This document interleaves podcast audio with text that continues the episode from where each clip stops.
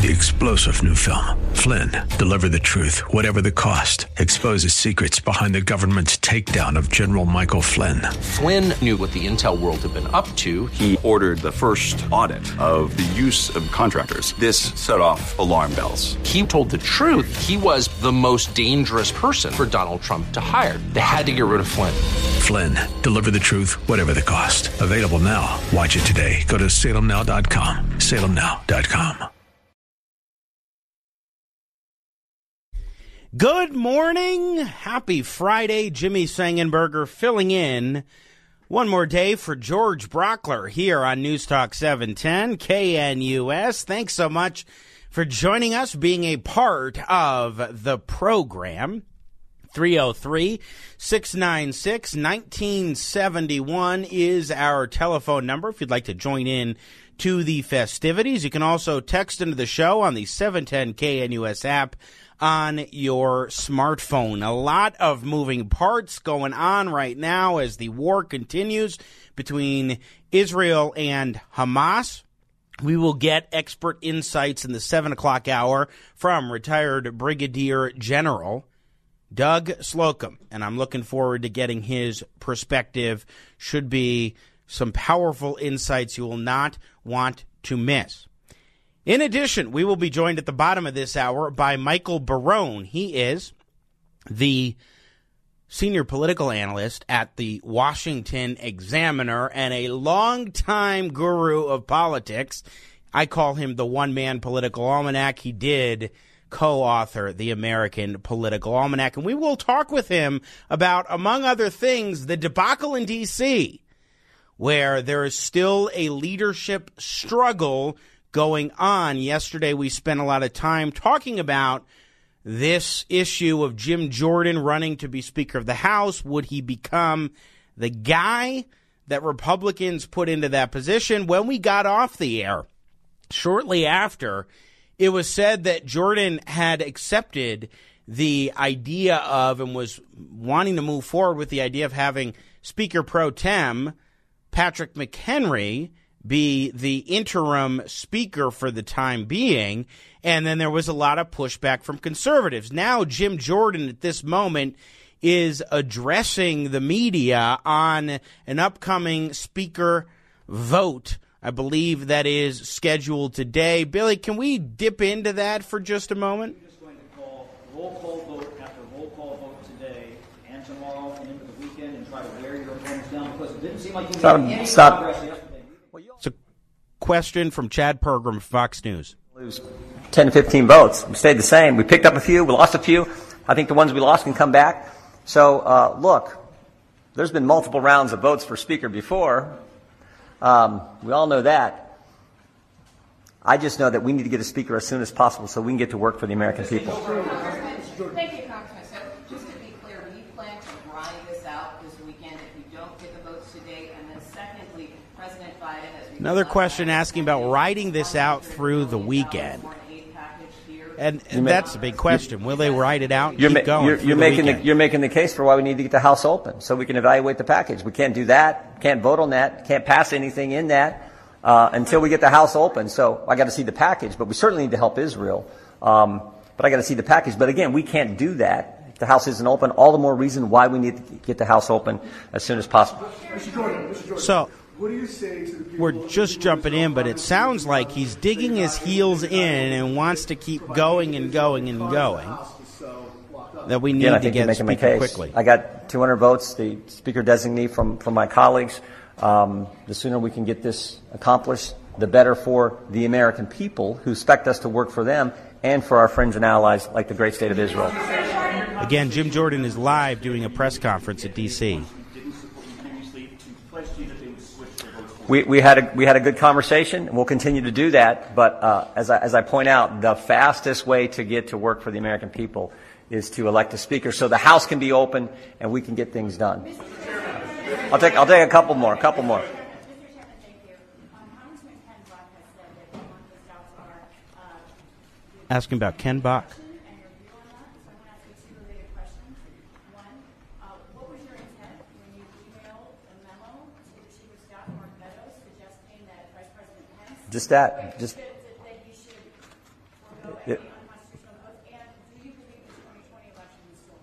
I think there were all kinds of problems with the 2020 election. I've been clear about that. My, my intention in forwarding the email was an argument made by former Inspector General for Donald Rumsfeld, accomplished lawyer who laid out an argument from the Federalist Papers. I forwarded it on to him. That, that was all it was.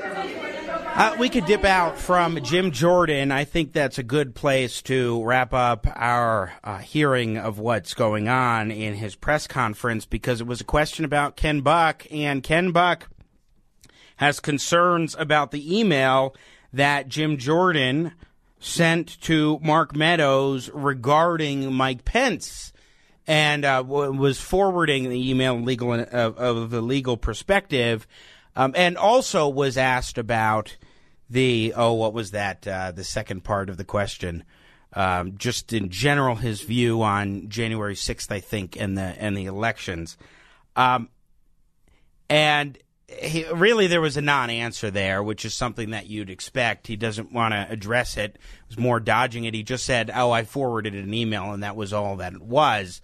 Um, I don't, I don't know how things proceed here, vis-a-vis the number of times they decide to go through and vote.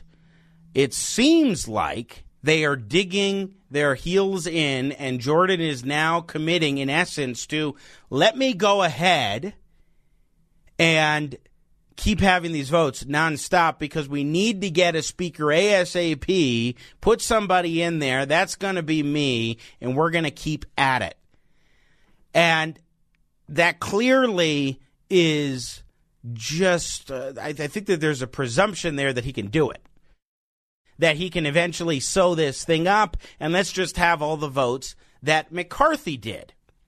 And I don't know how well that works. And they asked a question about Ken Buck, who has concerns over what happened on the House floor on January 6th when it comes to uh, of, of 2021, when it comes to Jim Jordan. And there are other issues. I mean, that's the one media wants to focus on for sure.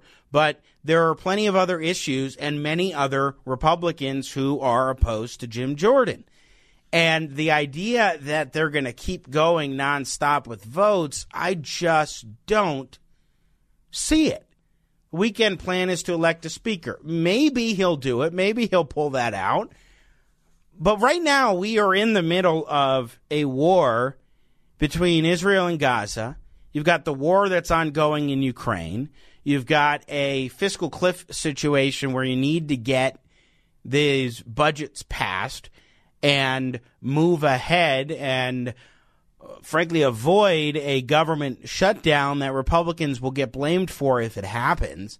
So you do need to get this sorted out quickly. He's right about that. The weekend plan is to elect a speaker. Okay, but is that going to be successful? Will it be him? Will he be willing to back down at some point if it's clear that he cannot secure the votes and maybe there's another path where you can find a consensus speaker of the House? And maybe that is Patrick McHenry, maybe that isn't. I understand that Democrats might need to be on board with a pathway to uh, at least supposedly, would need to be on board with the pathway for Speaker McHenry or Speaker Pro Tem McHenry to temporarily serve as an interim speaker. I don't think that's the case if Republicans would just get their act together and agree, hey, let's go ahead and make this a thing for the rest of the year. Now, it's precedent setting and it's historic.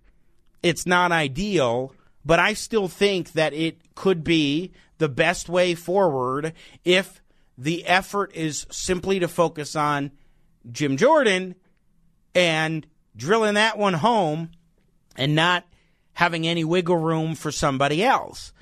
I don't see how this advantages Republicans politically either. And there's a perception here of GOP House dysfunction that they can't get it together, even to select a leader, a Speaker of the House.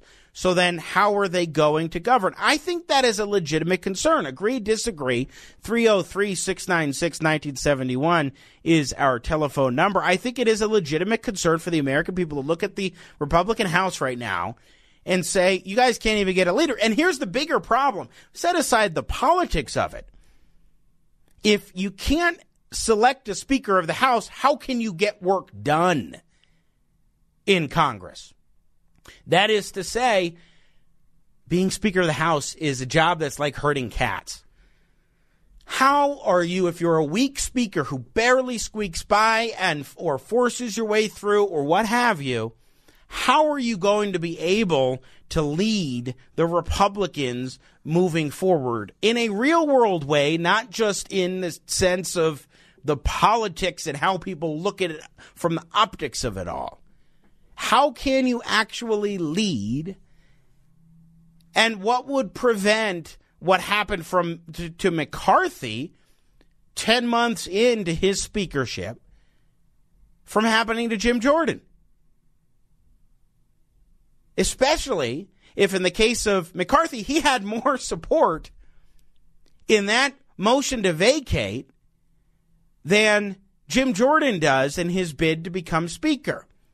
Now, let me restate, of course, what I said yesterday about Jordan.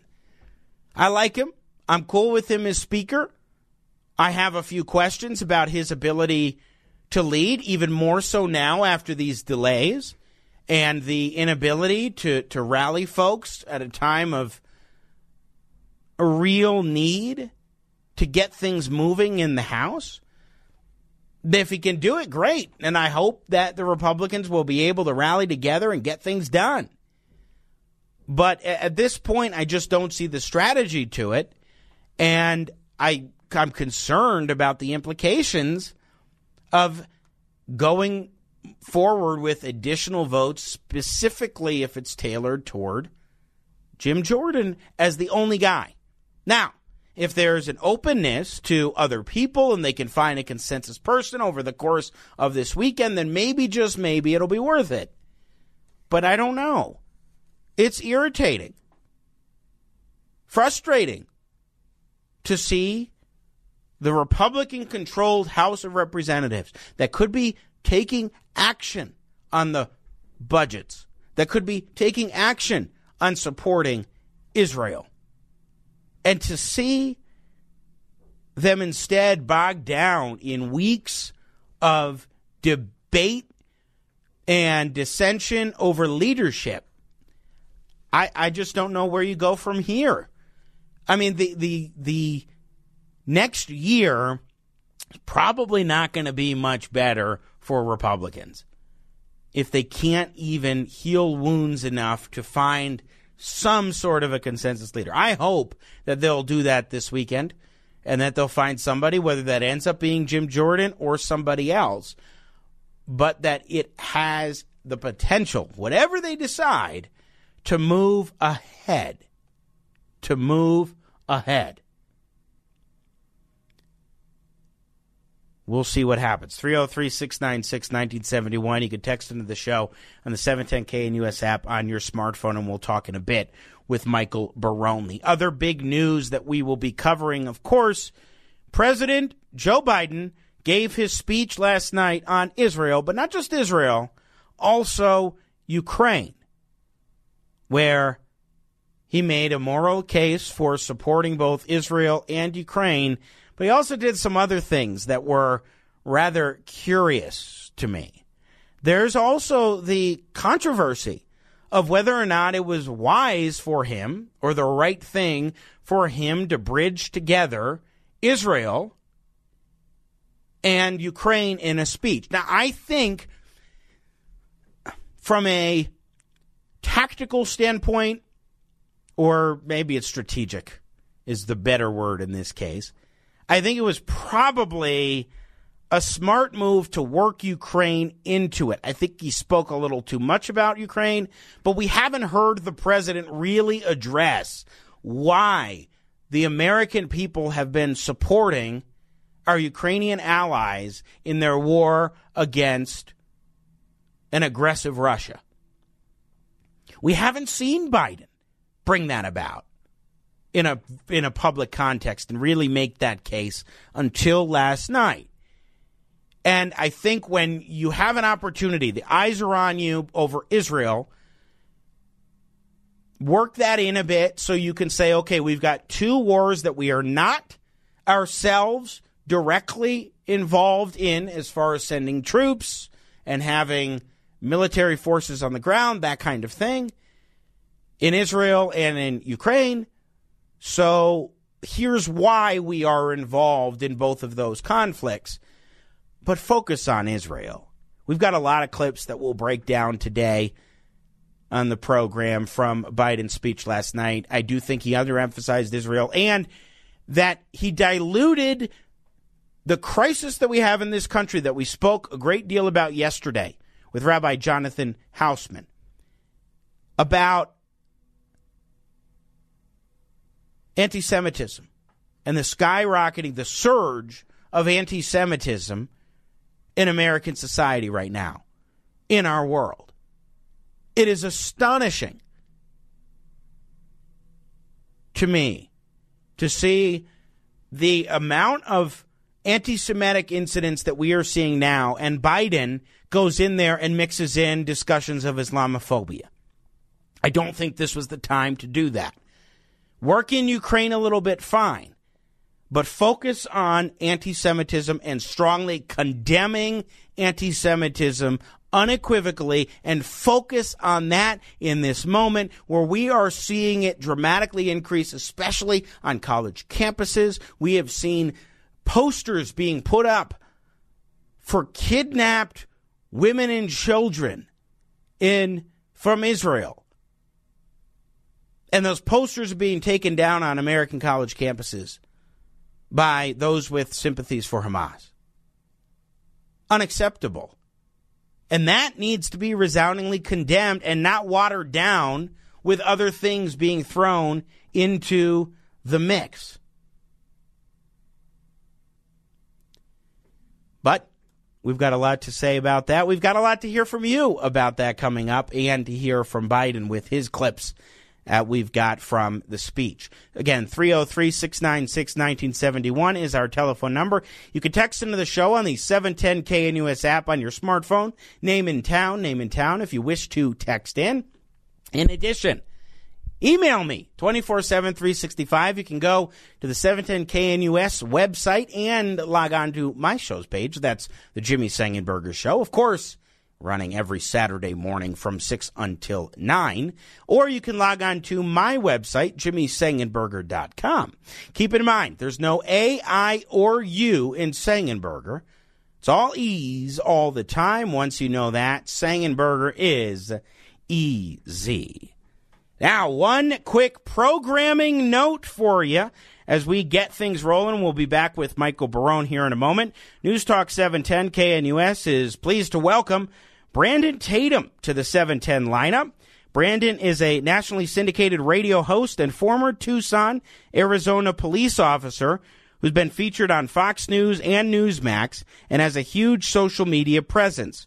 Join us for the Officer Tatum Show, weekday afternoons from 4 to 7, starting Monday, November 6th, only on News Talk 710 KNUS. I'm Jimmy Sengenberger, filling in for George Brauchler right here on Denver's local talk leader, News Talk 710 KNUS.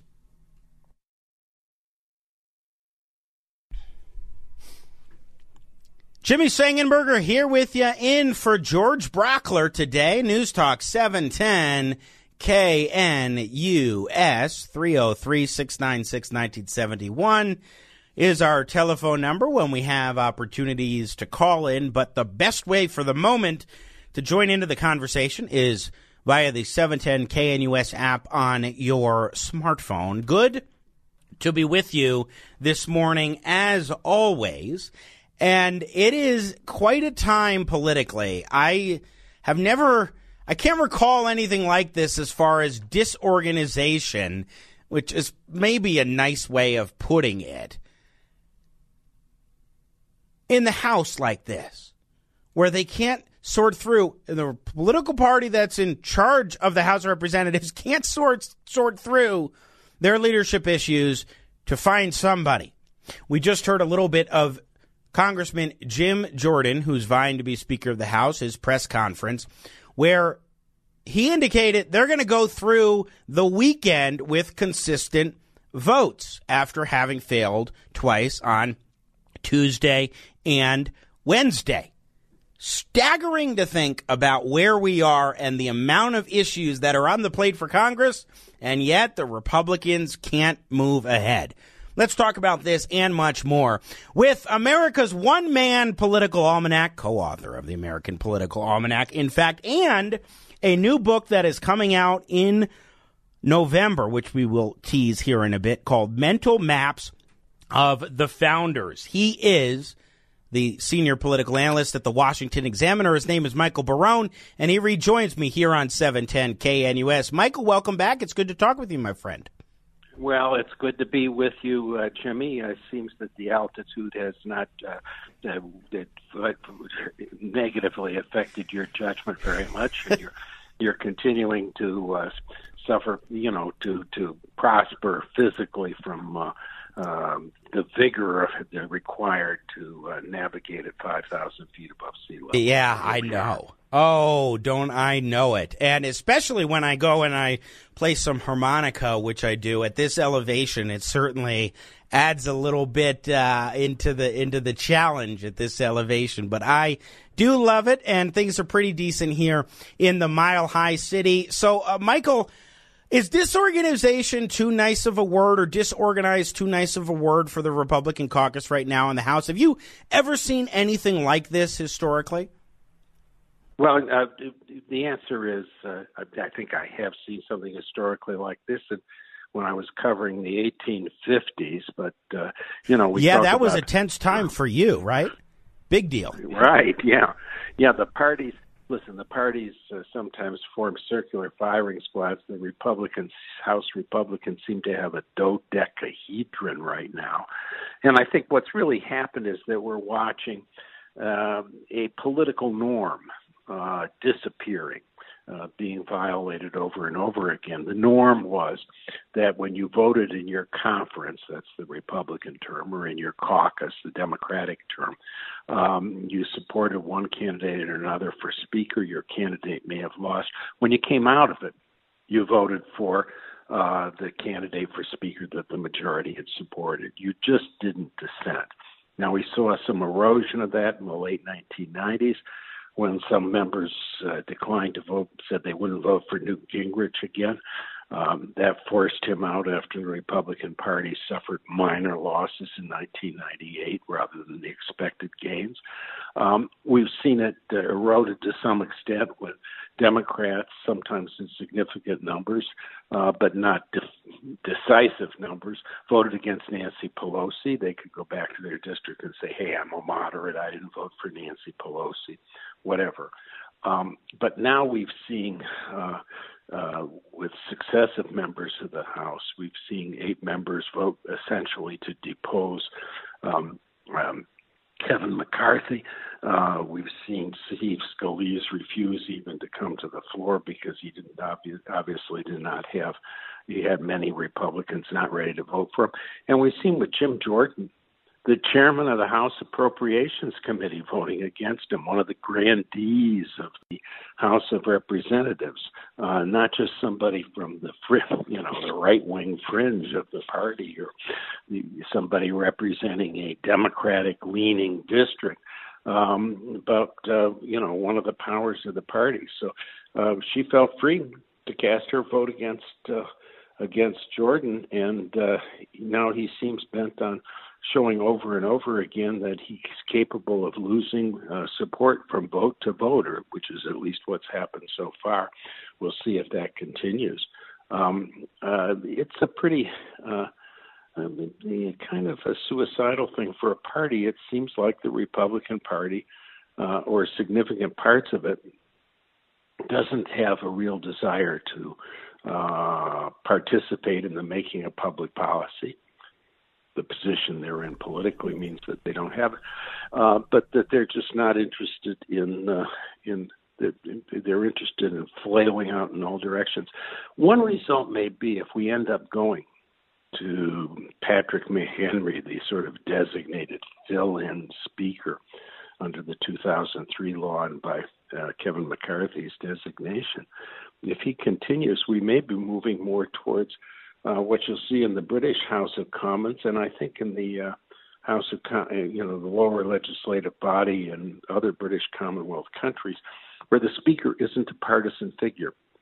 The Speaker in uh, in Britain is neutral.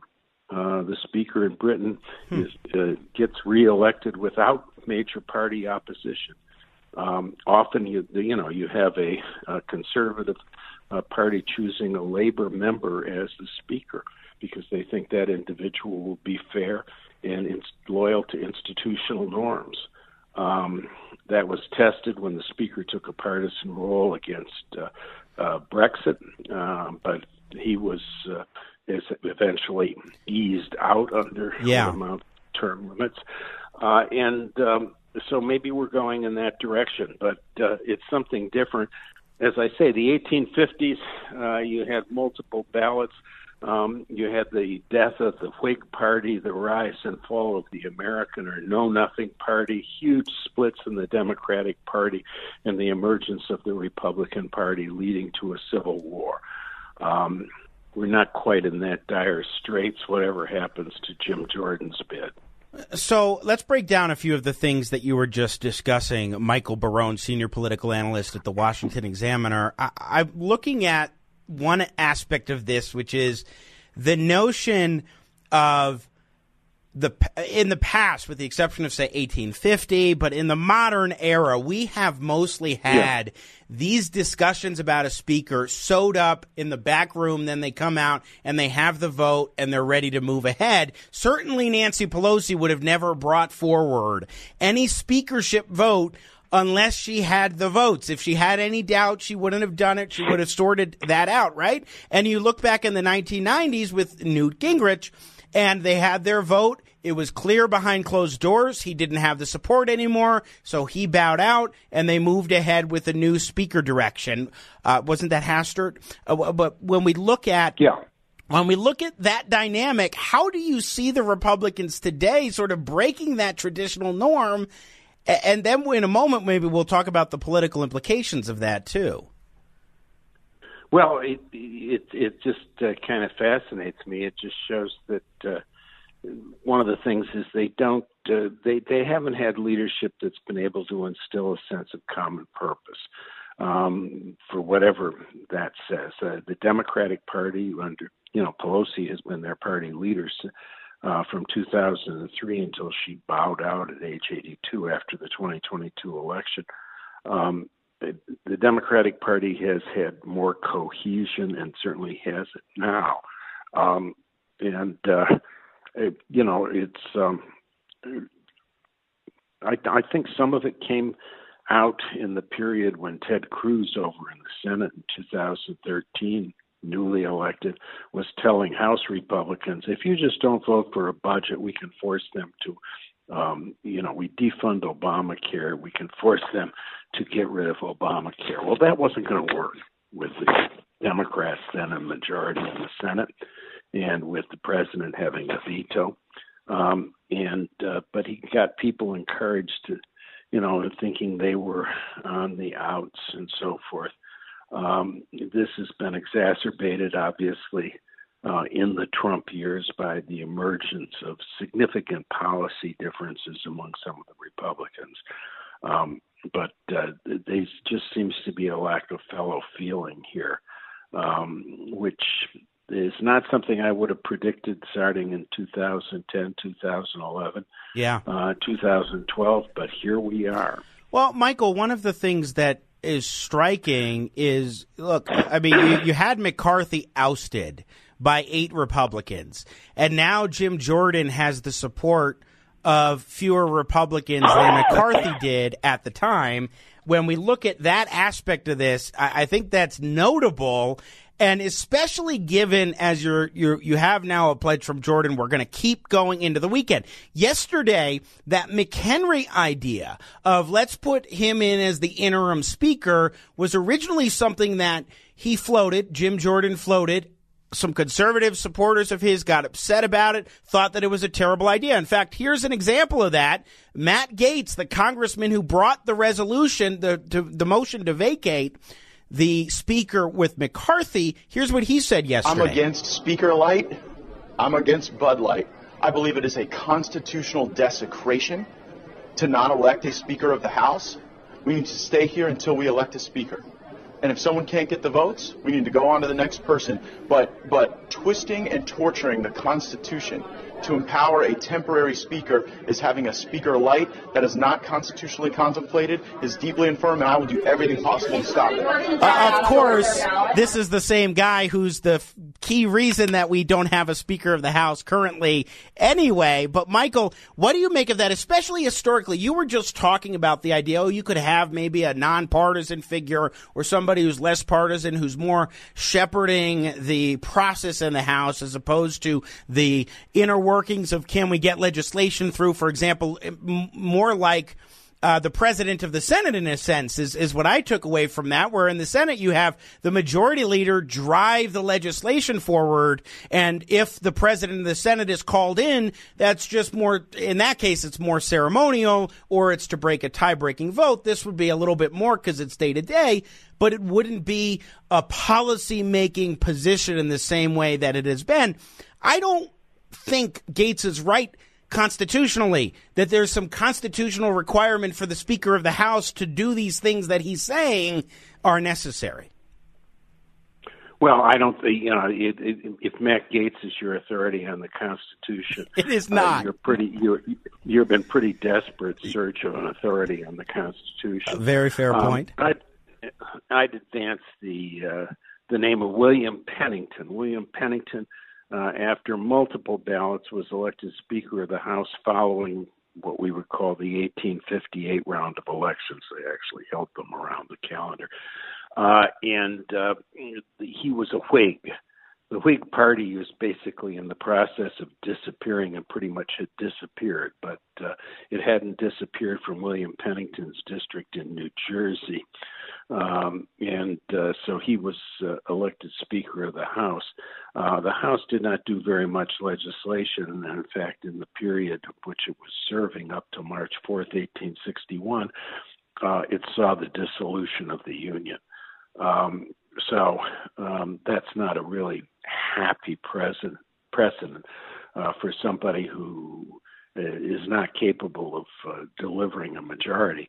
Um, but that's you know that's the sort of situation where we're at, um, where um, you know basically any number of Republicans from different wings and and positions of political seniority in the in the party feel morally uh, free to uh, withhold their votes from the speaker and continue this situation. So, um, you know, it's uh, they're making they're making the sort of arguments that used to be made behind the scene in the uh, upshot toward the um, secret votes that are, were taken at both the at the Democratic caucus at the Republican conference, um, and there would be you know whisperings of this come into the papers and reportage sometime. You know, Jim Jordan is sort of mean and nasty to other people.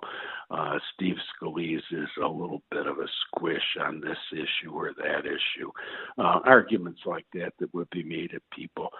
Uh, those were arguments that were generally considered irrelevant Yeah. after the caucus had decided. I mean, you know, in in, in December, November, December 1976, the Democrats had 291 members, um, and they had a vote for uh, majority leader. There was no opposition to Tip O'Neill.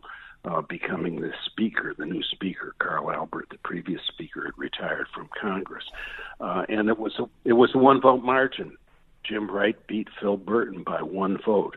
Um, Phil, it never crossed Phil Burton's mind Yeah.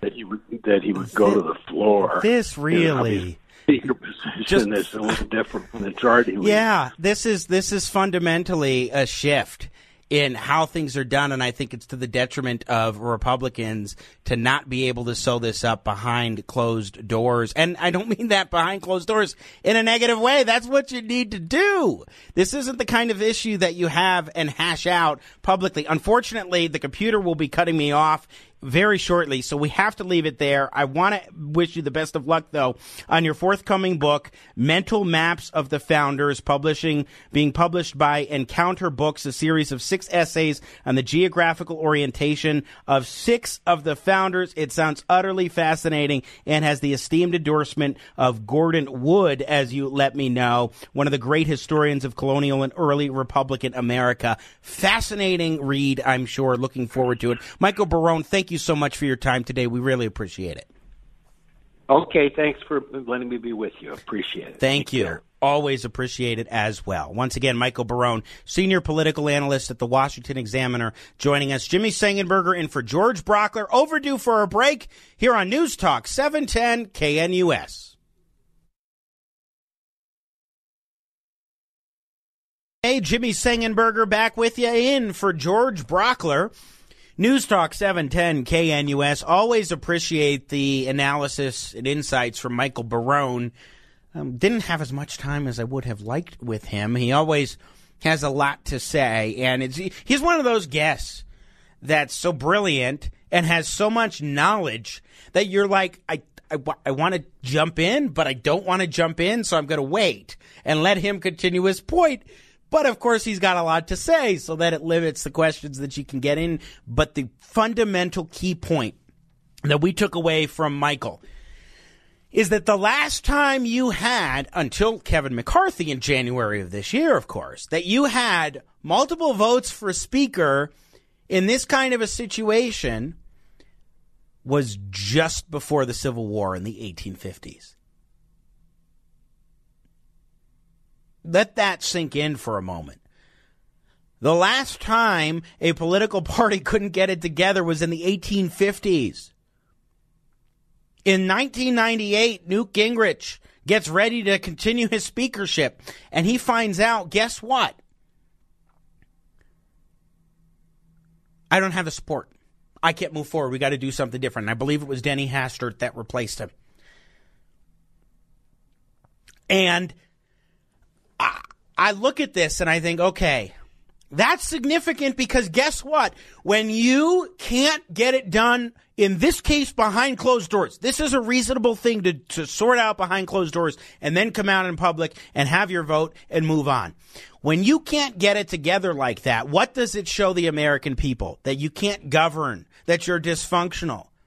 Oh, we can rationalize it all we want and say this is about principle and we want to have the right policy approach. And so why not stop it midstream and reset the ship and so forth with a new speaker and power through? And we're going to get Jim Jordan. By golly, he's going to be the guy or whoever it is.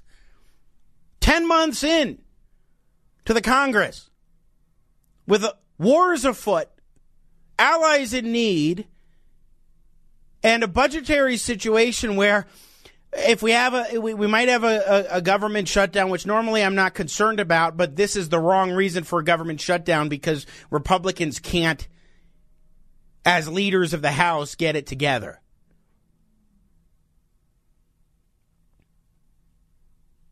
The perception of dysfunction is the undoing of a political party at the very least in the short term and the undoing of an institution in the short run. Look at the dysfunction of the Denver School Board and the perception there, which is an accurate one, and how that has derailed how Denverites view Denver public schools. The same kind of thing applies here with the Republican Party. This is a historic problem. I'm Jimmy Sengenberger in for George Brauchler. When we come back, Retired General Brigadier General Doug Slocum will offer insights on the war in Gaza. Stay with us.